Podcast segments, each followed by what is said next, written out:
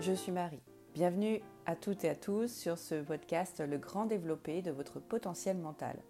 Un podcast dédié à la gestion et santé mentale des sportifs, des artistes et notamment des danseurs. Aujourd'hui, je souhaiterais vous faire partager quelques notions en lien avec la gestion du stress. Notamment qu'est-ce que le stress? Pourquoi est-ce qu'on parle de stress? Qu'est-ce que c'est exactement? Quelle est la différence entre le stress positif, le stress négatif? Comment gérer ce stress-là, le stress qui nous bloque, celui qui nous paralyse Notamment face à un jury, face à un public, avant de rentrer en scène, avant un concours par exemple. Intéressons-nous d'abord sur l'étymologie de ce mot, le mot stress. Ça vient du latin stringere qui veut dire presser, serrer. Alors, cela fait écho justement aux sensations peut-être d'oppressement dans le cœur, aux sensations et tensions qu'on peut ressentir dans la tête, au niveau du haut du corps, au niveau des mains par exemple aussi. Le stress est une réaction euh, primitive finalement, c'est un système d'alerte qui nous permet soit d'attaquer ou de fuir. C'est un peu comme si notre cerveau nous envoyait un système d'alarme pour que nous puissions nous adapter à cet environnement hostile ou menaçant, comme fuir euh, face à un prédateur, éviter un obstacle ou se protéger face à une agression. Aujourd'hui, bien évidemment, les choses ont évolué nous ne sommes pas forcément tous les jours en danger face à un ours. En revanche, il y a des événements extérieurs qui peuvent en effet venir générer des sensations similaires à ces réactions primitives. Ces événements sont plus euh, généraux, comme par exemple un accident, une mauvaise nouvelle, un changement de situation, euh, une annonce où il va falloir forcément s'adapter, prendre des décisions, agir, ne pas rester dans l'inhibition, ni dans la fuite. Alors en ce sens, on peut dire qu'il y a en effet deux types de stress. Il y a donc le soi-disant positif, celui qui euh, est nécessaire, celui qui nous permet de nous donner de l'élan, un peu comme un, moteur finalement, qui nous donne ce sentiment de puissance lorsqu'on est par exemple sur scène, lorsqu'on est sur le parquet, lorsqu'on danse. Elle nous donne la motivation, le courage. Et puis il y a le stress plus négatif qui vient générer un taux de cortisol dans notre corps. Là où est fait on parle de stress négatif, c'est quand ce stress vient bloquer nos capacités cognitives. Lorsqu'au niveau du mental, ça vient se figer. Lorsque, au niveau des pensées, ça vient entraîner un discours intérieur négatif. Lorsque je perds la mémoire, lorsque j'ai des manifestations également physiques au niveau du corps qui vient me perturber, comme euh, la vision qui se trouble, les mains moites, les tremblements au niveau des jambes, le cœur qui palpite trop vite, etc. Ces situations de stress peuvent arriver une fois, comme ça, occasionnellement, mais lorsqu'elles arrivent plusieurs fois, à un niveau euh, répété, cela vient euh, se répercuter finalement dans notre quotidien et peut venir même parfois venir euh, créer un sentiment d'angoisse permanent.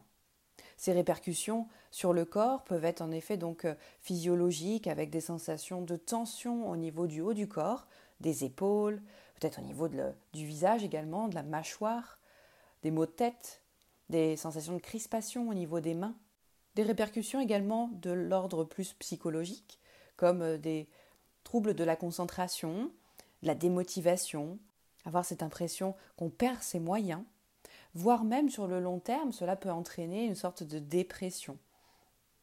Et puis il y a euh, les troubles du comportement. Trop de stress, c'est peut-être trop d'agressivité, d'irritation dans le quotidien, voire même des réactions euh, violentes. Le sentiment de frustration et d'abandon peuvent être également des réactions, des conséquences à cette émotion trop forte. En danse, au studio, dans les coulisses, mais également sur scène, la peur finalement est presque omniprésente parfois. La peur d'un regard, la peur d'un professeur, la peur d'être face à un jury, la peur tout simplement de rater en cours, de tomber, c'est rester euh, dans le fond, par exemple, de la classe, avec cette hantise de ne pas y arriver. C'est la peur du public, c'est la peur d'y aller. Cette réaction, finalement, est de l'ordre de notre inconscient parfois. Parfois, on n'a pas forcément conscience qu'on qu'on ressent cette peur. C'est en effet notre inconscient qui se met alors en système d'alerte. Refouler une peur, refouler un stress, c'est au contraire venir la nourrir, ou bien en faire une norme, comme quelque chose de normal, lors de mes accompagnements, j'aide les personnes à prendre conscience de ce qu'ils peuvent ressentir pour qu'il puisse en effet déjà commencer à extérioriser cette émotion. Le fait de l'extérioriser permet une sorte de dissipation, puisque j'en prends conscience. Or, une émotion est faite pour sortir justement. Elle, est faite pour être extériorisée. C'est comme un, émoi intérieur, un mouvement interne qu'il doit s'exprimer à l'extérieur de moi. En danse, on doit en effet se sentir bien, on doit se sentir en phase, en harmonie pour pouvoir transmettre même des émotions, pour pouvoir danser avec maîtrise, élégance, avec joie, pour pouvoir se sentir presque pousser des ailes. Et c'est là que j'augmenterai mon sentiment de confiance en moi. C'est là que j'augmenterai le sentiment de plaisir dans ma pratique. Et c'est là que la performance va pouvoir être développée, optimisée. Il est donc important de s'outiller pour se protéger non seulement dans son quotidien, mais aussi dans sa pratique de la danse. Alors comment faire? Déjà, peut-être faire un état des lieux de ce sentiment de stress. Quand est-ce que ça arrive? À quel moment? Est-ce que c'est euh, avant de rentrer sur scène? Est-ce que c'est en cours?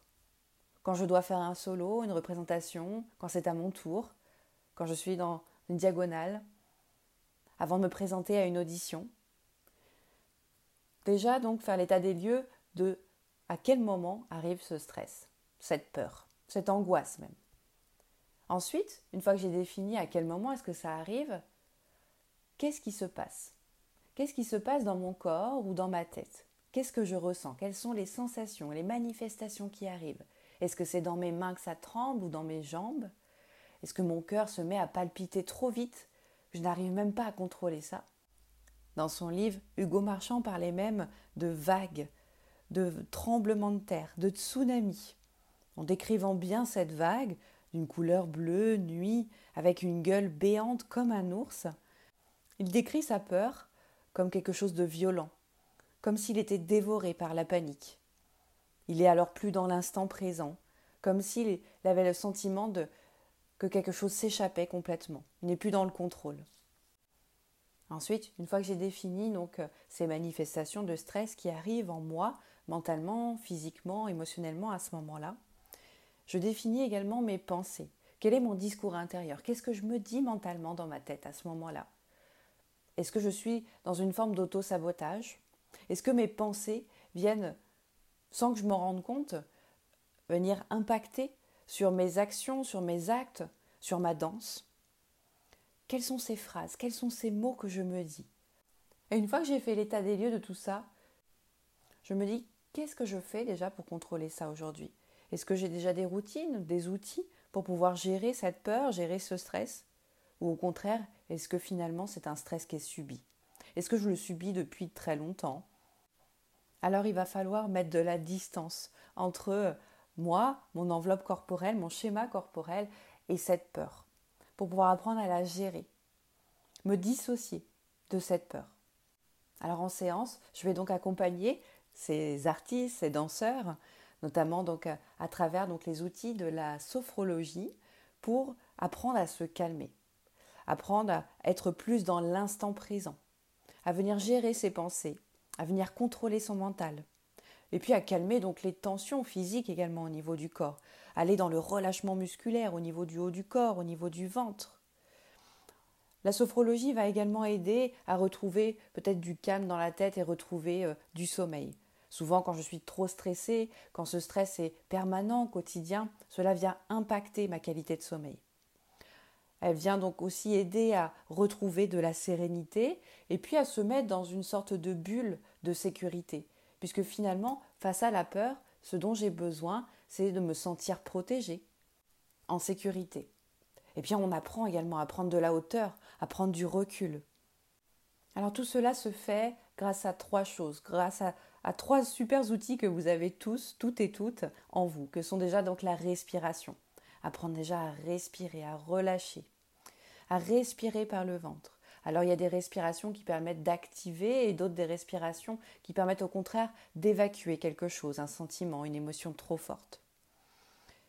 Il y a également le relâchement musculaire qui est souvent donc associé avec la respiration et puis la visualisation, se connecter à son écran mental, son écran intérieur, laisser venir des images, qu'elles soient passées, présentes, voire même futures quand on est plus dans la projection.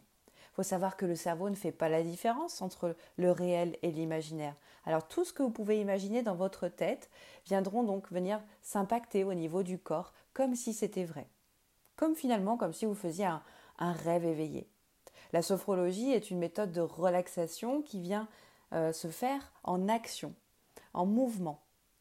Vous êtes acteur de ce que vous faites. On est sur l'instant présent, souvent debout ou assis, et j'active mon corps avec des mouvements doux, associés donc avec la respiration. Et puis en préparation mentale, on peut venir mettre en place des routines, des routines de détente, de relâchement.